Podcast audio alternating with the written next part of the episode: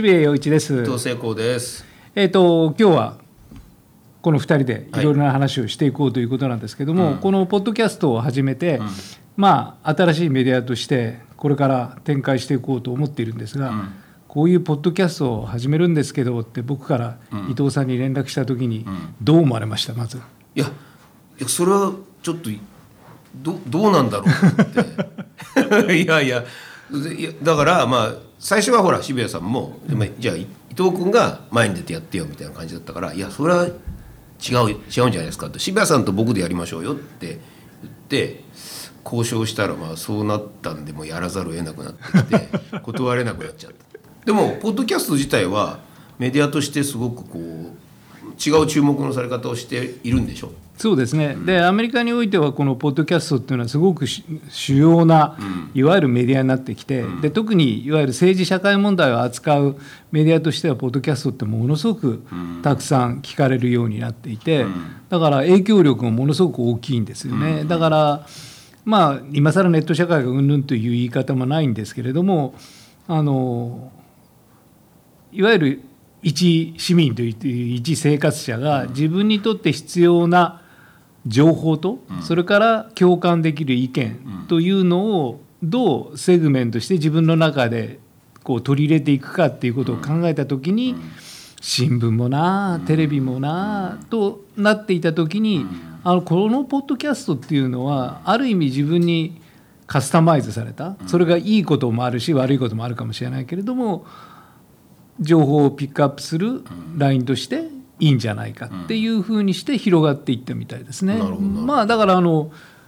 世の中自分の好きなブログをいっぱいあってそれだけは一日に一回見るみたいな人たちもたくさんいると思うんだけれども、まあ、それのラジオ版というかそういうものとしてすごく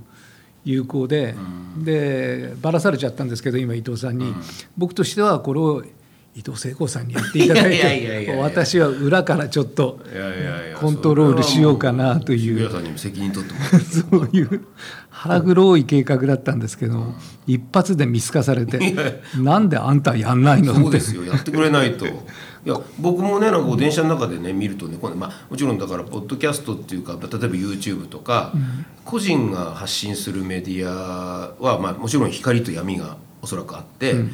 で僕が何回かこう電車で横のおじさんがあのもう坊主頭のあの人が延々こっち向いて喋ってる見てんのよ。あこれネトウヨなんだなおそらくねですよ。でそれでまたしばらくみこうきききしてたらチャンネルを変えたんだけどやっぱり坊主頭みたいな人がずっと喋ってるわけ。あこういうことでみんなが情報を得てどれだけマスメディアが信用されていないのかっていうことじゃないですか、そうですね。ちょっとなんかゾッとするような思いがあったんだけど、まあ、なるべくはまあ我々はなるべくじゃなくて闇じゃないようにまあしてしたいということで、まあ、これ始めてるってことですよね。そうなんです。で頭にまあ「サイトラジオ」って書いたというか歌っているんですけれども、まあもう書いてあるって言い損なってるところからすでにもう私がオールドメディアの住人であるってことがバレバレですけれどももともと「サイト」という雑誌をすごく長い間やっていてこれは総合誌として、まあ、僕は僕なりにまあいろんな思いがあってやってきたんですけれどもやっぱりその月刊誌あるいは実質的には最終的にはカーットっていうのはカットじゃないサイトっていうのは期間ぐらいのペースになってしまったんですけれどもやっぱ活字メディアのそのなんとか時勢のズレというかもどかしさというか、えー意見や情報の届き方のすごく今のタイム感に合ってない現状というのがあってでこれをなんとか克服できたらいいなというふうにずっと思いながらジャストな方法が思い浮かばなかったんですけれども、まあでもこのポッドキャストっていうのは、とにかくアメリカですごく大きな影響力を持っているっていうのを見て、これだと思って、でこれをやるには俺よりも伊藤聖子さんの方がもうそれはいいからさ。伊藤聖子さんしかない。伊藤聖子さんを説得しようって、そういう。いやまずササイトは今もうやってん。えー、と今サイトアートという形でもう美術雑誌に今なってしまう。そうなんですか。そうなんです。でサイトもあの何がしか観光しない必観光しなければいけない必然がある時には絶対出そうという、そういう気持ちだけはあったんですけれども、でもやっぱり今回、まあ、全く我々の意図してないところで、そのコロナというものすごくシリアスな社会問題が起きて例えばじゃあこれが起きたからサイトを特集を組んで取材をして記事を作ってってなるとそれこそ1か月後ぐらいの観光になってしまって情勢は全く変わってしまってやっぱり今の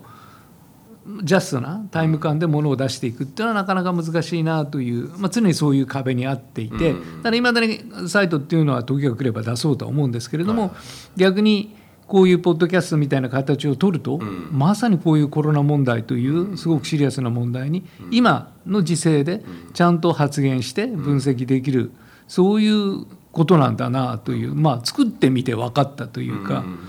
だから、伊藤さんも活字の人じゃないですか。まあそうですね、でもやっぱり活字がじあのい意見を言う時にはものすごくこう白々しいもんつまりつまりタイム感の問題です、やっぱり時間がずれてしまうのでみんなの常識とずれたところでものを言ってしまうので、えーそこで何にもああの投げた球があ当たってないなっていう感じがあったしそれから活字って、えっと、すごくそのまあ、僕は最初あの活字の世界に入った時はとても自由だな雑誌って自由だななぜならば、まあ、ページ増やそうと思ったら増やせるわけじゃないですか。で減らそうと思ったら減らせるわけですよね。でテレビは分数で決まってるからで埋めなきゃなんなかったりするけどあ雑誌ってものすごくこういうことが自由なんだなと当時は思っていたけどでも実はそれも結局広告がここに入るからとか結局連載はこれあなたにはもう800字で毎月何日の締め切りのですからって言われるともう途端に僕やっぱりブログができてからつまんなくなっちゃって一、回全部連載やめちゃうんですよ。ああそうなんだ。今もほとんど連載っていうのはやってないんですけど、その代わり、えー思ったことがあれば、えーどネットに書くでそれを何かまとめて単行本にするなら単行本にするっていう形になっているので、まあ、これはだからそういう意味では今僕が僕がやってることはあのまあ当たってるあこれいつオンエアなんですか？えっとまだ最終的には決めてないんですけども、まあアズスンダズでやろうかなとは思ってるんですけどね。だって何しろ昨日小池都知事のそうです。まあ、会見があって。でロックアウトじゃないけれども、えーまあ、それに近いことがありますよ。匂わせのことがあったばかり。そうですね、うん。だからなるべく早く出したいと思うし、そうねロックダウン。早く出して出していけるし、まあ、これは始めたばっかりなんでいろいろな環境整備もあるけれども、始まってしまえば本当に今喋ったことをじゃあ30分後に上げましょうかっていう、そういうメディアになると思うんですよね。それはすごいですね。ででまあ伊藤さんも僕も活字畑で,、でなおかつ編集者上がりでというところなんですけれども、えーの割には、まあ、どちらかというと喋るのが得意という。そうかも。そう喋り方の喋り方の編集者であるっていう、だからそうした意味でも資質的にも合ってるのかな伊藤さんも僕もって気がしますけどね。そういうことか。そうぼ僕ねそういえばね渋谷さんにはそうだ明日会うんだと思って、昨日急に思いついたことがあって、はい。はいでツイッターでわーって書いて、で結構みんながこうどうするどうするっていう感じになってんですけど、はい。まあ僕が今こう喋ってる時のこの土日がとにかくもう東京都民出ないでください。みたいになってるわけじゃないですか。でまあこでこれはそんなに短く終わることじゃないじゃないですか。で下手したら1年半もうひょっとしたら2年かかるかもしれないと。でまあ渋谷さんも僕も音楽畑、まあ、もう足突っ込みまくってる、はい。でミュージシャンもすごく今、えーライブができないコンサートできない、はい。えーすごく大変だしそれ以上にと言っていいのか分かんないけども、まあ、スタッフが、はい。えー音響さんだなんだってケータリングまで含めてもう倒産しちゃうよと、はい。お金ないですよっていう状態にもうなってるわけ、その時にお肉券とか言ってるバカもいるけれども でこの人たちを実際的にどういうふうにしていけばいいのかっていうことが喫緊の問題だなと思って。そうですね。なので僕は、えー、とネット上で一人一人が演奏するフェス。はいはい。でそれを、えー、と一つの、まあ、一応なんとネットでまとめてそれをフェスという、まあ、なんでフェス,、まあ、フェスというつまり時間割さえ決まってればリンクをたどって別のアーティストに行けるじゃない。でそれぞれが、まあ、あとライブをやって、うん。まあ、最初はセッションその時の特別セッションとか考えたけど結局23人集まると感染するから、ね、だともう一人一人一人しかないじゃない。ででもそれでみんなに話しかけて、えっと、今すごくこう肉声これこれもまあラジオラジオだから肉声なんですけど肉声で話しかけるってことがものすごく減ってて、えー僕はこの国のせ総理大臣も肉声で話しかけるってことを一切してないと。えーまあ喋ってはいるけどなんか決まったことをただあのマスコミに言ってるだけで国民に向けて喋っているということはないと思うんですね。でその時にやっぱりミュージシャンが自分のやっぱりパフォーマンスとして喋る。まあ喋れなかったら演奏する。っていうことが必要なんじゃないかと思ってそれをまあ言ったわけ。それで「ミュージック・ドント・ロックダウン・フェス」っていうふうに音楽はあのロックダウンしない、えーそういうのにしようかと思ってでまあ友達っていうか、まあ、それを書いたらちょっとみんながわーわーって勝手に動いてくれて。えーっと結構でかい富士山の方のロックフェスの人にもね話してみたりしてまあでもすごく賛同してくれてるんだけど結局自分たちは呼び屋だから配信とか分かんないってわけ。でもう一個は、えー、17メディアっていうのと今あの人を介してちょっとあのあアタックしてるんだけどこれはまあ台湾のメディアだからアジアにも強いんですよ。そうすると日本がの音楽やった人がアジアでも聞かれるっていうアジアの音楽をやってる人は日本でも聞かれるってことは大事だなと思ってたけど今こそみんな同じ問題を抱えてるわけじゃないですか。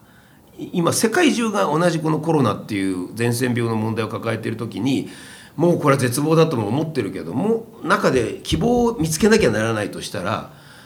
その人類がみんな今同じ問題を抱えているんだということから発する歌声発する演奏っていうものをフェスとするとする。それでそれは投げ銭ができるところで必ずやる。そうするとまあまあ例えばすごくざっくりしてるけどもし万が一5万人の人が見てワンコインでもう2500万入るんですよ。でまあどういうその手数料取られるか分かんないけどスタッフにも、えーミュージシャンにもそれがまあ行くと。いうようなことを土日ごとにこうずーっとやってったらいいんじゃないかっていうふうに思ってて渋谷さんまとめてくんない？というかあの、すごい簡単なんだけどホームページをつ簡単なの作ってみんなのリンクをとかプログラムだけこっちで作ってリンクをただ貼るだけでいい。ねあの実際にそういうことをやっている、ん。えーまあ、人たちもいて、うんうん。で我々ももうまさに5月にやんの？いやフェスが予定されてるわけですよ。だからそれを、まあ、どう。いう形でやるのかっていうのを、まあ、模索して、でまあそのやり方はたくさんあると思うんですけれども、だから結果的に誰かがまとめて、まあ、うちはうちでまあいろいろな方法論を今模索していてそれがどういう形になるのかよくわからないけれども最終的にはそのなんていうのかな個々のアーティストが、個々のアーティストの自由度において、だから誰かが何かをまとめて何かをするっていうのではなくて、個々のアーティストが個々のアーティストとして自律的にそういうことをやって、でそこで何がしかのそのなんというか、えーある程度の採算を取れるようなそういうシステムを作っていかなければいけないというかもうそうしないとこういうこういうことが起きると生きていけないっていう、でまああの今伊藤さんが言ったように投げ銭システムというのが今このネット上ではあって、でいわゆるそのオタク的なコンテンツにおいてはそれがすごく当たり前のように行われていてでつい最近そのまあ大きな、えードームコンサートが予定されていたんだけれどもなくなっちゃった、えーそういうまあどちらかというとネット系の、えーまあ、アイドルというかそういう人たちがいて、でその人たちがネット上で投げ銭方式の、まあ、ライブをやったわけですよ。でいっぱいいろんなものを仕込んでいたからそれを、まあ、彼らのネットが得意だからそれをやってで投げ銭を。でまあおものすごい数のそれこそ5万円を投げる人もいたり、えーまあ、500円の人がいたりっていうようなそういう状況が起きていて、まあ、それは一つのそうでしょ。まあ採算を取るあれなんだけどしかもさ、今までの発想だとねじゃあこれネット上フェスやりましょうって言ったら仕切り屋がすごく強力でこの人のチャンネルでみんなやってねってことになると思うんですよ。でももう社会は分散型になっているしこのコロナが教えてくれたことは一つのところに集まるっていうこと自体の弱さっていうものがあるよってでもだとすると僕が考えてるのはそれぞれが勝手にやってそれぞれの枠で投げ銭をそれぞれが収益とするんだけれどこれをただリンクするだけでフェスと呼んでしまう。例えばこの「ミュージック・ドントロックダウン」だったら MDL って例えば自分の自宅の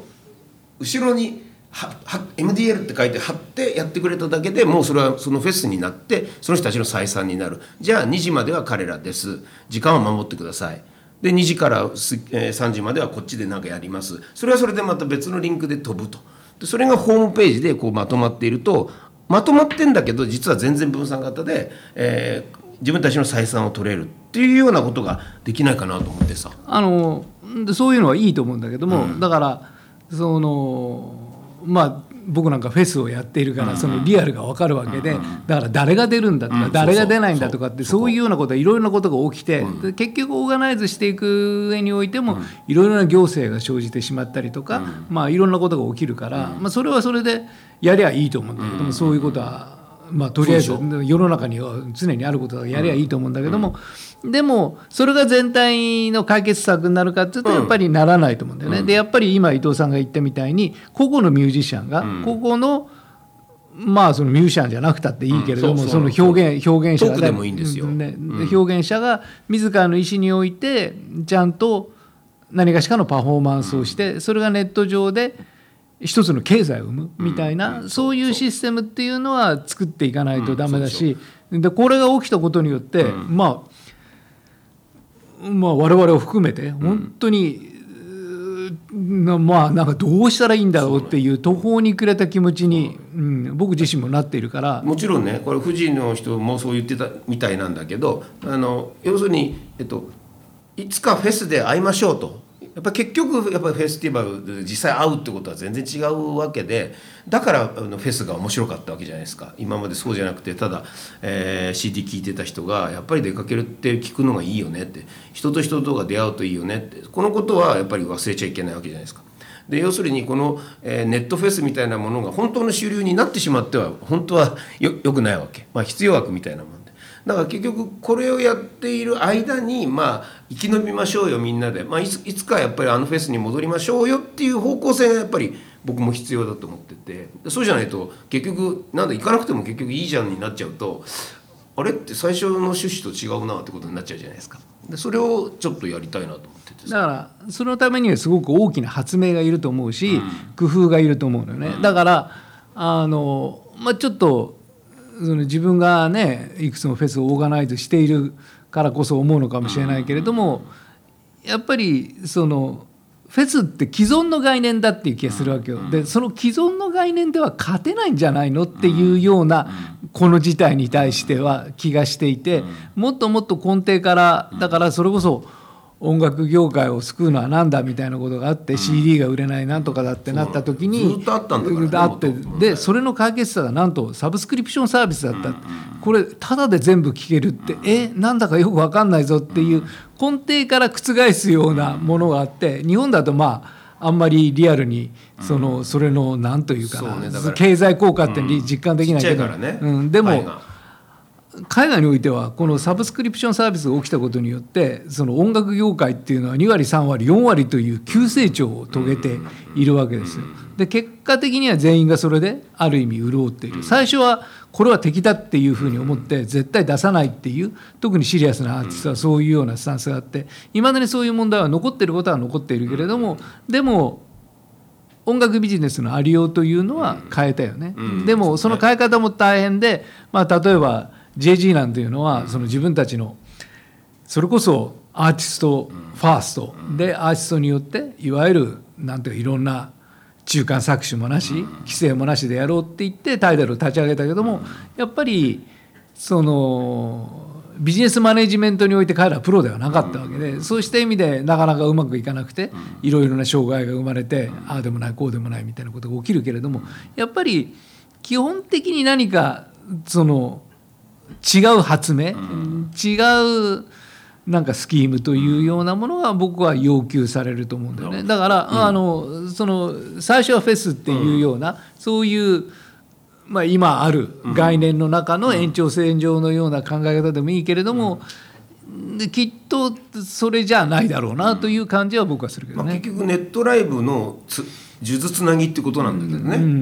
でもう一つはまああの今のサブスクリプションということで言うと YouTube っていうものがやっぱあってでそれで YouTube でライブをすることで、まあ、そこにチャンネル登録があればってことなんだけどそれはあの広告費として出るじゃないですか。で僕はやっぱり広告費で出るっていうお金のその流れがあんまりこう実感が入社もないんじゃないかなと思ってるのが一つと、えー YouTube でそういうことをやると結局それをその中で一個にお金が動くからこれ分配ってことで面倒いすごい面倒い。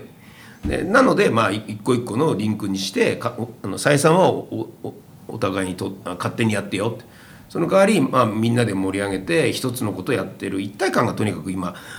えー、とこの社会にものすごい一体感が必要にまあこれ以上時が経つにつ経つ経てば経つほどなぜならばみんなが孤立してるし本当の情報が何かはよくわからないし、えーだから例えば、まあえー、とツイッターなんかでも流れてくるけど例えばイタリアでみんながそのオペラみたいのをあのあのバルコニーから歌うとあのみんなが歌えますよとか、えー夜7時にあの頑張って働いてる医療従事者の方々に、まあ、拍手を送りましょうってやってるよとかっていうことにみんながものすごくこう胸をつかまれるのはこの一体感ってものがあるからだと思うんですね。でそのことはすごく必要で、えー今みんなが一体感を持つってことは希望なんですよ。でも一番最初にでも僕が言ったようにそういうことに必ず光と闇があるんで違う一体感が生まれ始めるとおっかないわけ。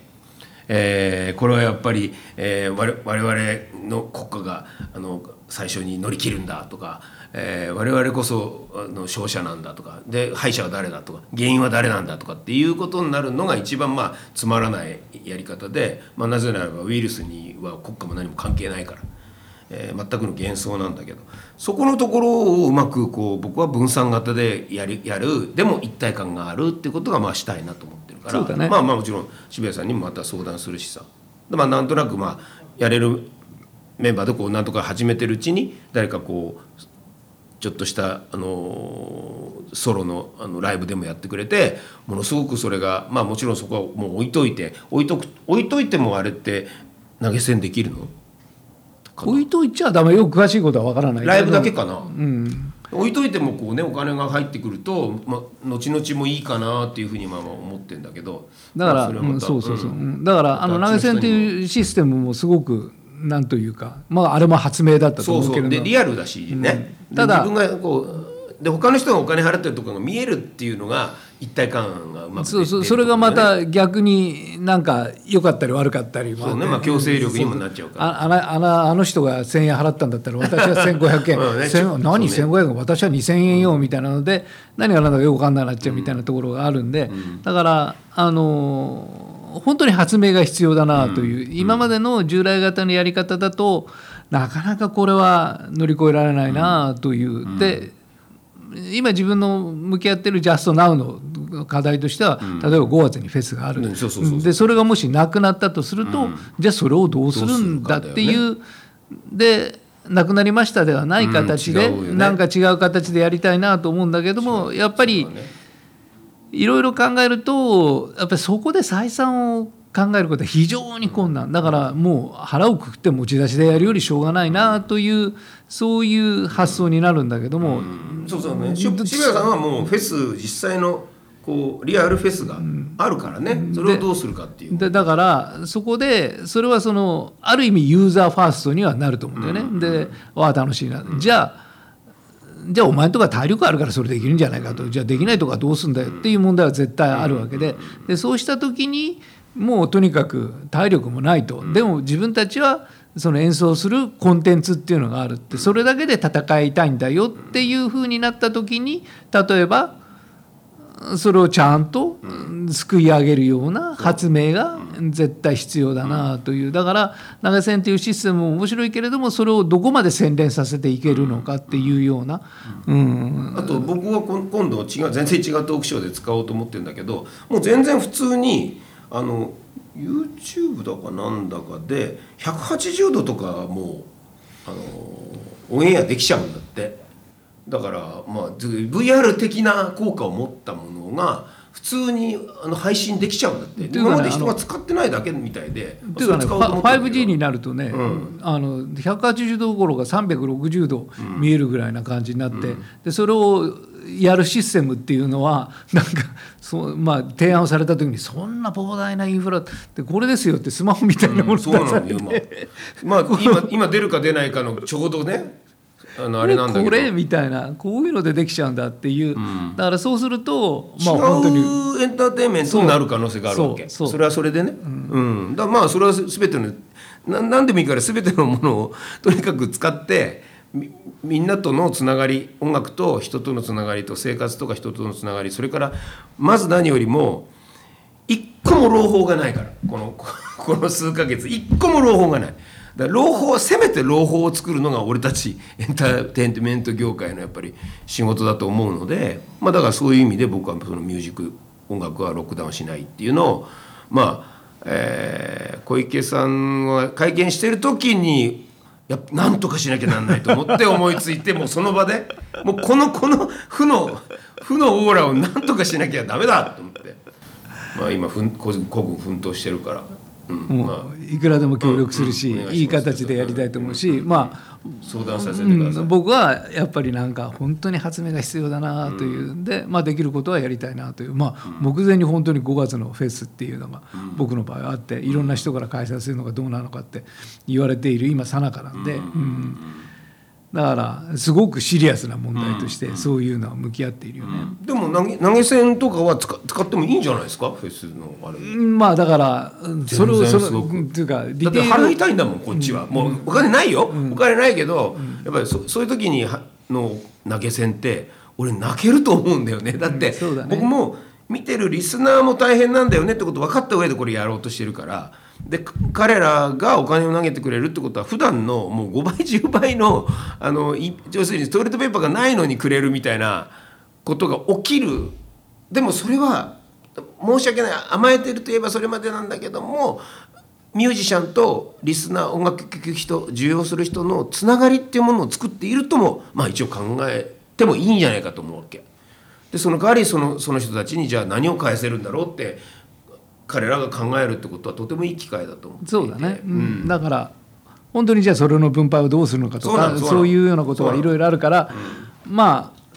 実際こうすると、じゃあほん5月っていうか4月ぐらいの発表がこっちも気になるってことじゃない？渋谷さんたちがというかまあ何をやるかっていう何よりも開催したいですけど。ねそういうまあそうそうもちろんもちろんだから開催したいけれども開催できなかった場合は何がやれるのかっていう近々の問題と同時に、まあこういうことっていくらでもあるよねっていう、だったらまあ我々は、まあそれこそ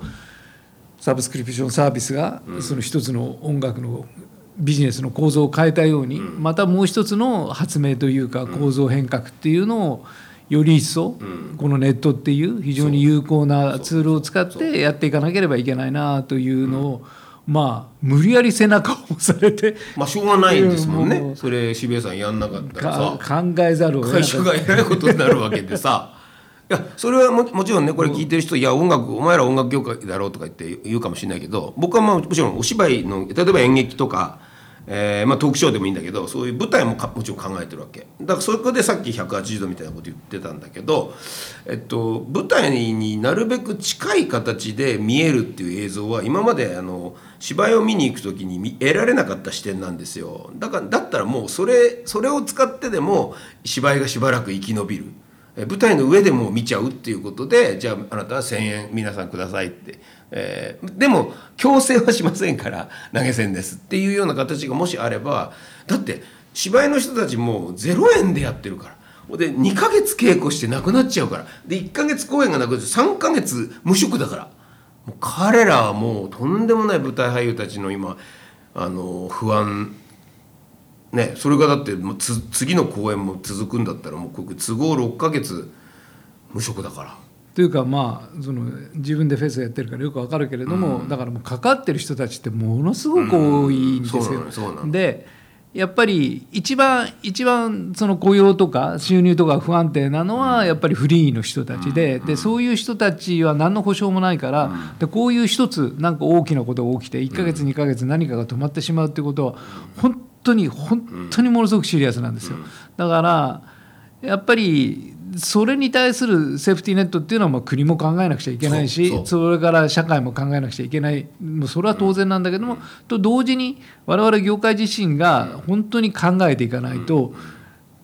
まあこれたまたま今回のことだけじゃないよなっていう感じがするし、逆に言うとそれが考え出されるとまた次の産業が生まれるんですよね、うん。だからそういった意味でもその経済的にプラスになるしっていうのが。あってだから一つはもう今近々の近々の起きているこれをどうするのかっていうこととそれからまあこれで押された背中を我々はどうやって前に進むのかっていうその2つがあるなという。で人は飯食ってなきゃ生きていけないからあの来週発表しますとかって政府のあんなタイムスパンでは困るわけでもう今日の夜にでもアイデアが欲しいまた朝にでもアイデアが欲しいっていうふうになってるわけ。でそれはなんかいろいろ寄せてもらってもいいし、まあ、いろんなトライが